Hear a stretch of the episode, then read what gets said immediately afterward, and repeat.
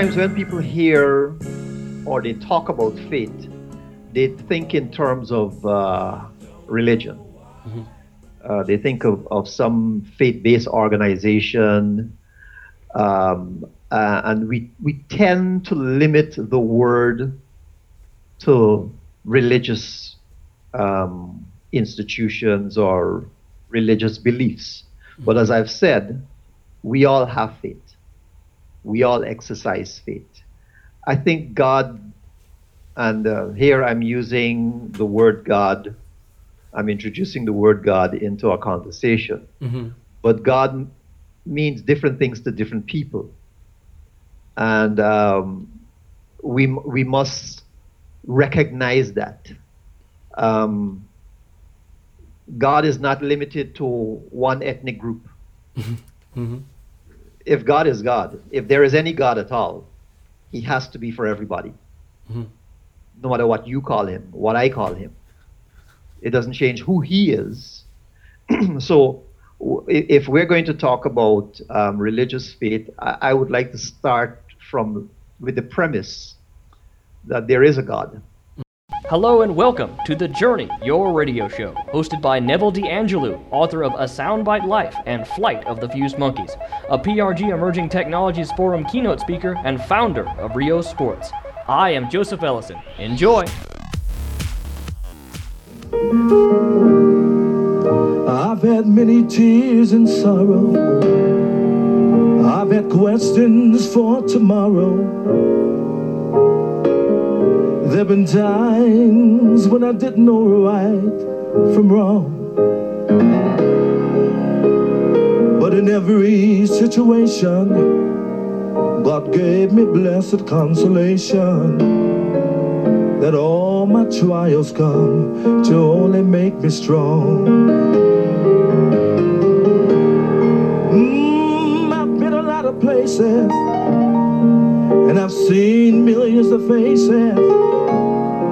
But there were times when I felt so all alone. But right there in my lonely hour, it became a precious lonely hour. For Jesus let me know that I was his own. Now I can say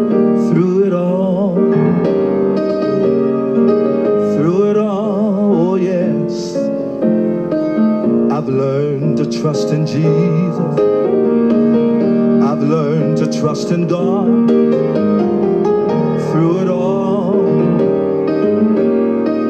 Through it all, oh yes. I've learned to depend upon His word.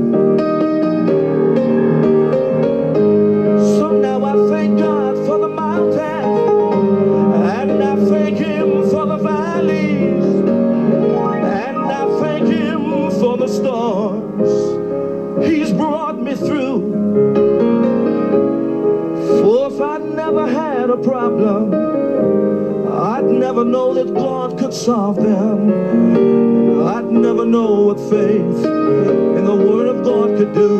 But now I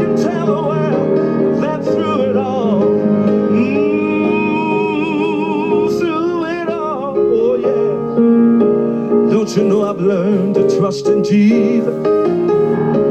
I've learned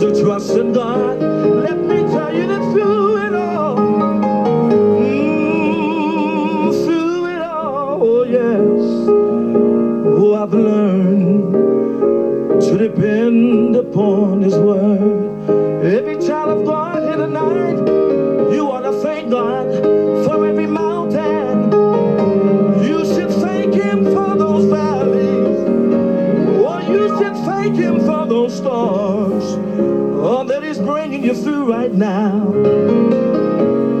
Well, for if you never have a problem, you never know that God can solve them. You'll never know what faith in the Word of God could do. But you can stand like a soldier and say,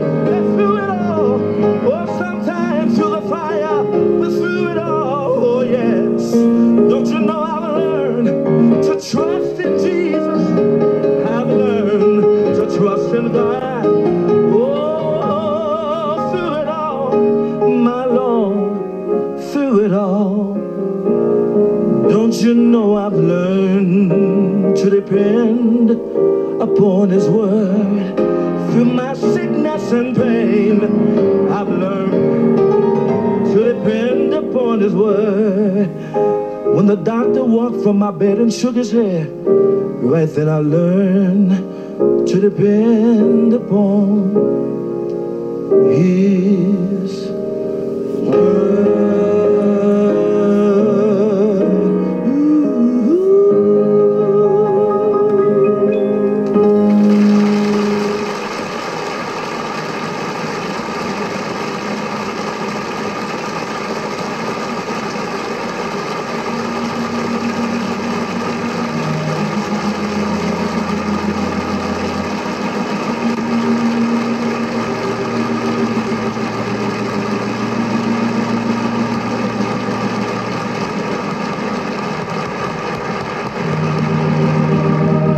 Andraé Crouch, another legend lighting the heavens.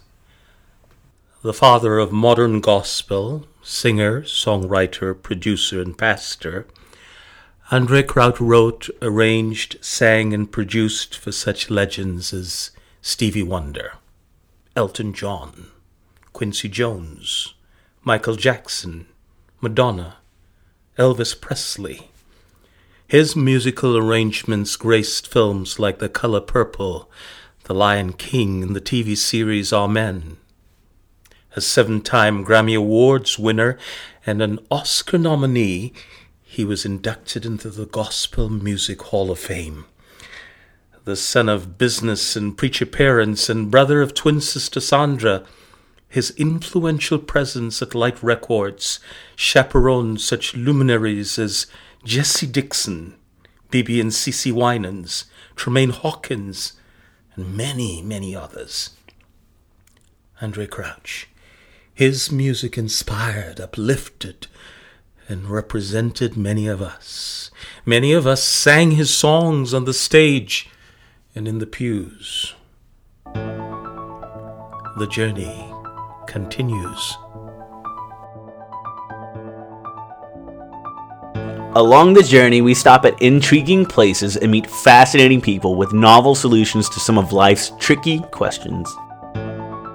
And we play a few games and track the remarkable characters of three classic books A Soundbite Life, Flight of the Fused Monkeys, and Ilicet, A Time to Begin Again, all of which can be found on Amazon and Barnes & Noble. I am happy to have you along on the journey. I am Neville. This is the third episode of our inspirational series, Faith and the Future, calling preachers to the podium, one of our top opening series of last season. In this episode, we are paying tribute to Andraé Crouch, and we're having a conversation about faith with Andre Klein in St. Lucia, a gorgeous Caribbean island. Andre Klein is the husband of one wife, he reminds me, and the father of four lovely children, three boys and a beauty. For this series, Faith and the Future, I have invited thoughtful guests of different persuasions for a conversation on faith and its related issues with the hope that all of us will be enlightened, refreshed, and energized along our elected journeys. So let me return to chatting with Mr. Andre Klein, who wants to discuss the basis for his faith. Andre, welcome back and thank you. On what basis is this faith? In my case, mine have been a a Christian base mm-hmm. uh, faith. Um, but I, over the years, I've le- I've come to recognize that mine is not the only fate.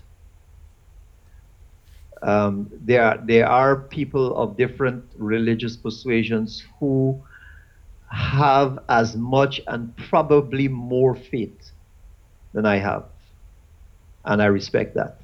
And um, but my training and my exposure has been in the in the Christian faith.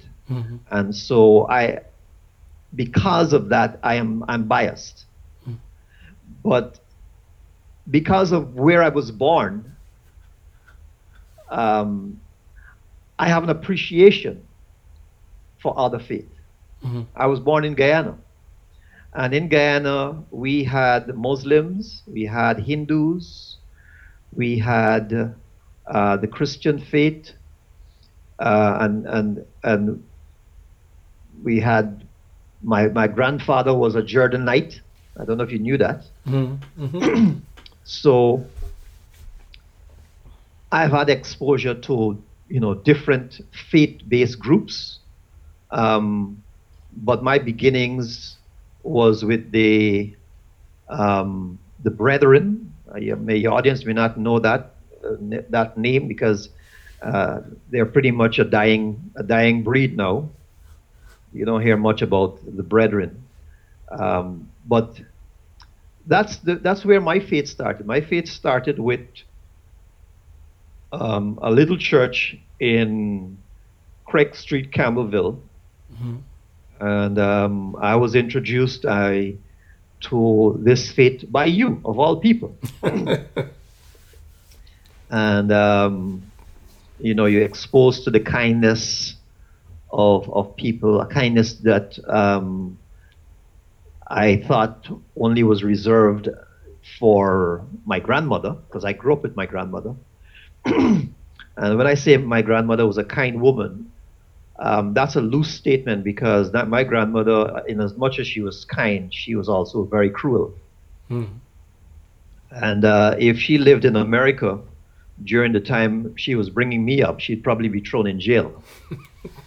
um, because uh, in Guyana, corporal punishment uh, was part of the way of life. And um, even as I'm thinking about, about my grandmother, by the way, she's still alive, you know. Hmm. Yeah, she's still alive. She's 98, I think. Wow. She's 98 years old, and she's she is she is as strong as ever. Um, but when I was when I was growing up, uh, and I lived with her, uh, she was a very strict woman. Uh, she had all these um, say, say, sayings, you know, um, proverbs that she would she would quote and so on, and um, she would drill me to say certain um, poems. And one that stuck in my mind that I've been sharing with my my children quite recently is this one: "Speak the truth, and speak it ever, cost it what it will. He who hides the wrong he does, does the wrong thing still." And um, I hated her for teach, trying to teach me that poem. Um, but later on in life, I began to see the, the merits of that, that poem, uh, the importance of truth. And so, even when you're going to talk about faith, the issue of truth comes right up front there.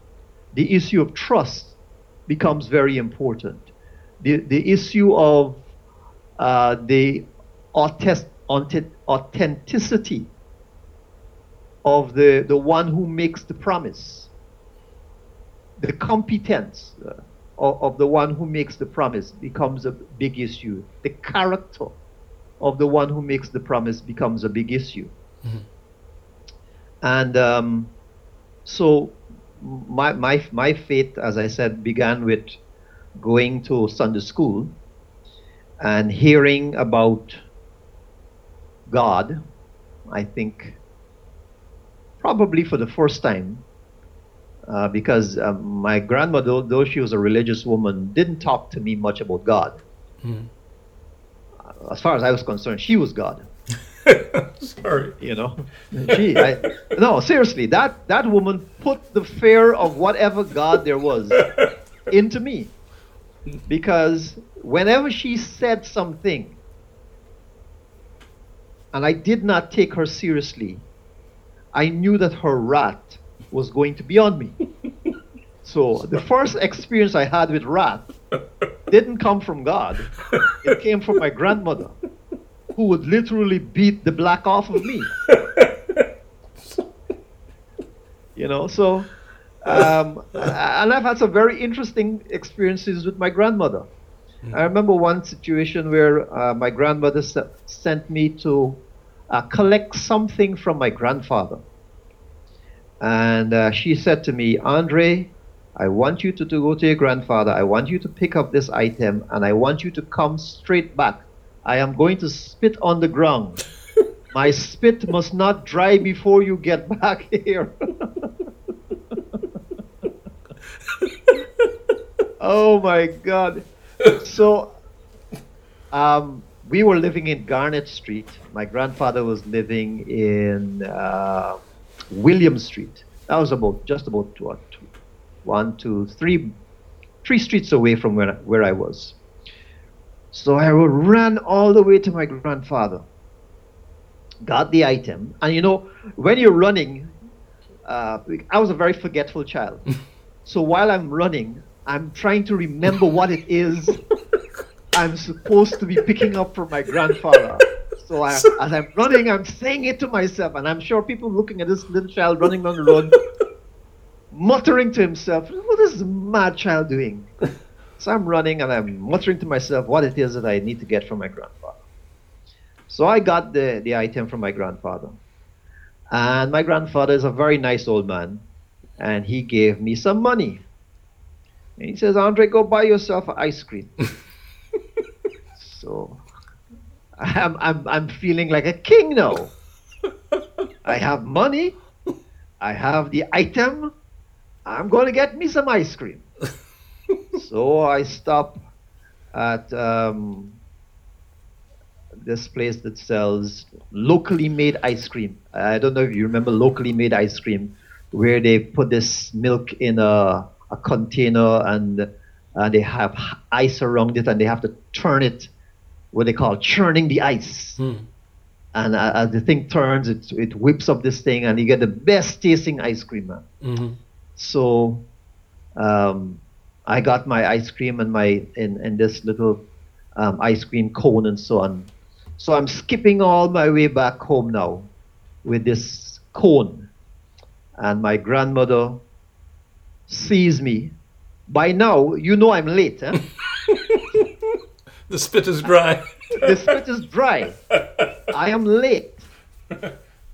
And I, but I'm eating my ice cream now. So I'm coming back with my ice cream. I'm skipping and I'm feeling like a king when I have my, my the, the item my grandmother wanted.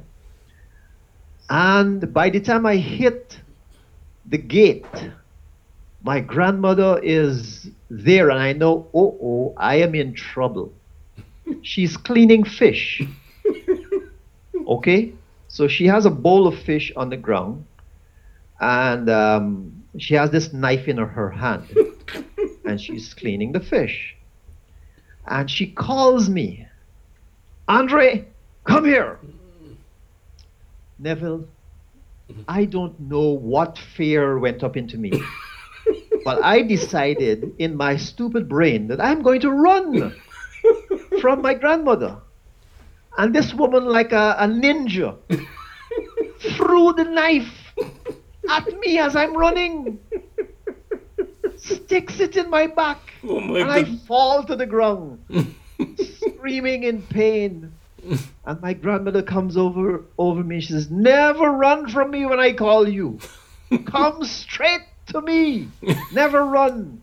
Pulls the knife out of me, takes me in the house, Sorry about this. I don't mean to be laughing. Sorry. slaps slaps a plaster on, on, on, the cut, and I am there crying my eyes out. Hmm.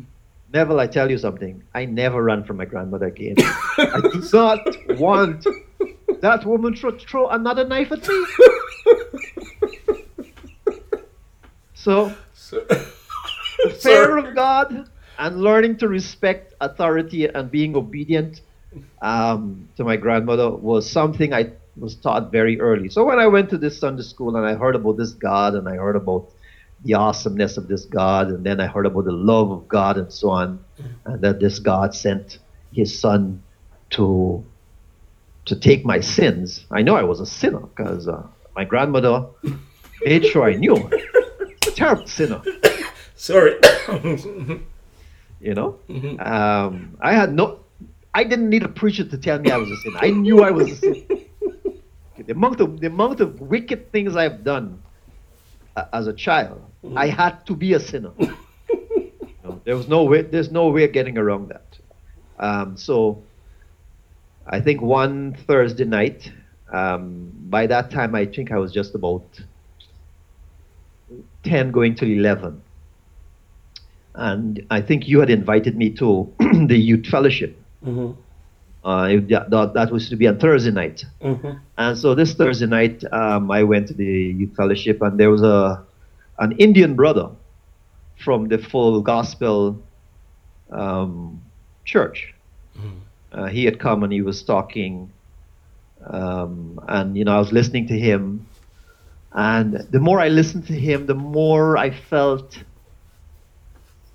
not intellectually, but internally, what he was saying was true. I couldn't say why it was true. I couldn't say how I knew it was true, but internally, it registered in my mind as true. And so when he gave an invitation um, to receive Christ as my Savior and Lord and to be saved, I went up. And um, I said, I can't even remember what I said. You know, I'm sure he must have prayed and asked me to pray and to confess my sins, which was very easy because, I mean, I had a lot of them. but um, I don't remember what I said. but what I do remember is walking out of that little church in Craig Street, walking onto Sheriff Street. Mm-hmm. You know Sheriff Street, right? Mm-hmm. And Sheriff Street, well, it's not as busy as, as it is now, but it was a busy street, busy highway. And every person that I could meet on that road, I was telling them, I just asked Jesus to be my savior. And every person who I said that to looked at me like, What were you drinking? what were you smoking? You know, they, they, they looked at me like something was wrong with me, but I was feeling this this excitement, this joy. I couldn't explain what it was, but I just wanted to tell somebody. Hmm. Oh, what a joy. Here is Andraé Crouch.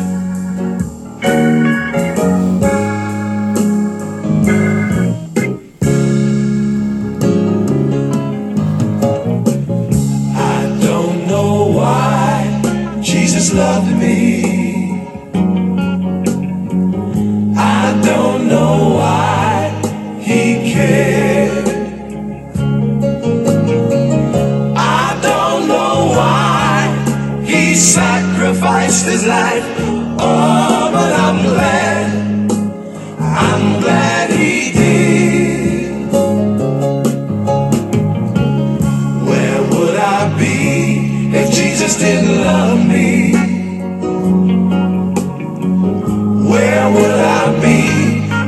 If didn't care? Where would I be if he hadn't sacrificed his life? Oh,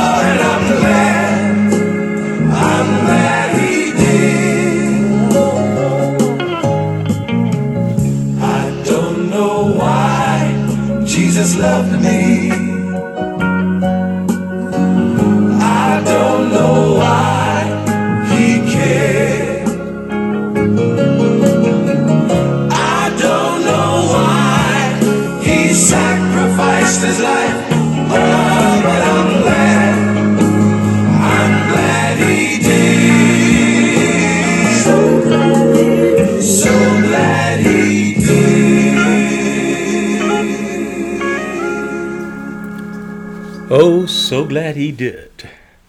What is the basis of your faith? How would you describe your experience of faith? Would you share? I feel compelled to step out of my preferred demeanor on this show to make clear, especially so to those with whom I've spent and do spend so much valuable time recovering and recuperating, that I remain unabashedly and firmly opposed to abuse, no matter what the guise to child abuse, to domestic abuse, to spiritual and religious abuse, to bullying, by whatever name you choose to call it. And as you know, I lead and facilitate a number of sessions to walk victims back from these viper's pits. I choose to make this particular thing clear so that no one would be confused or create chances to misinterpret. In the curvature of these precious moments listening to my friend and brother sharing his reminiscences of real moments as anyone would chat from friend to friend, no harm intended it would be a misjudgment to interpret my laughter or our laughter as acquiescence or condoning. In that very breath, my abhorrence of abuse of every type and my continuing reach out to victims on all sides of any abuse equation, as well as my outspokenness in this moment, is in no way a rebuke to the familiar relationships of my friend and guests. In no way, in no way, in no way. Now, I'm very aware that what some folks call abuse, some other folks are convinced is nothing but discipline. I'm very aware that what some folks call abuse, others choose to see as love, real love. I'm very aware that what some folks consider bullying, others see as strengthening your spine, getting you ready for the real world. I have many wonderful friends who applaud and are grateful and can tell you how magnificently these actions, some call abuse, shape them into the stellar beings they are. Now, I wouldn't want anything different for those folks. Besides, it's none of my business and it is not my call. I'm also acutely aware of many lives destroyed, many lives denied many lives having to be sutured back painful stitch by painful stitch by painful stitch because of the arrogance and the ignorance of folks who know no other way. And whether well meaning or not, spent that discipline, that love, that spinal poison on these lies. These see nothing redemptive in that violence, no matter by what redeeming name you call it. Look around, my friends. Take a moment and look around blackened eyes, bloody noses, battered lives, the only solution some know, the only remedy some respond to. It is my stance, my personal stance, that we will know no other solution until we learn another solution. Yes, that's what I said we will know no other solution until we learn another solution. Look around. I may not be able to see what you are seeing, but this cycle of violence, this wicked and evil cycle of domination and submission, there is no out. For we will know no other solution unless we learn another solution. There is the out. We can find it in a moment. More often than not, it is a process. Yep, enough is enough. Now let me climb down from my soapbox and return the stage to my welcome and honored guests, to whom I'm very grateful. Mm, how, how can I say thanks for the things you've done for me? Things so undeserved, yet you gave to prove your love to me. And the voices of a million angels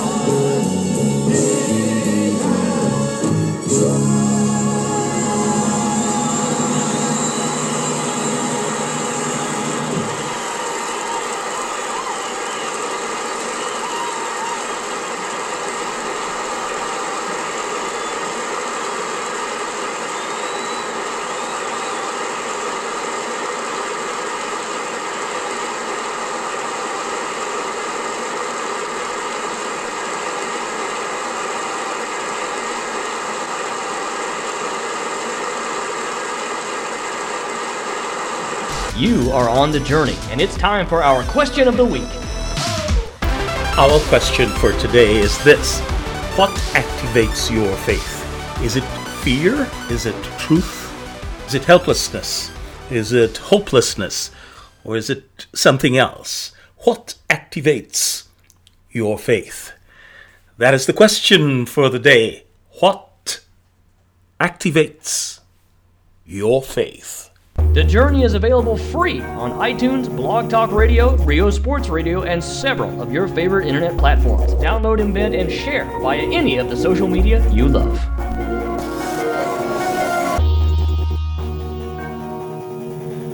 As we continue this series on faith in the future, I invite you to check out our many other series.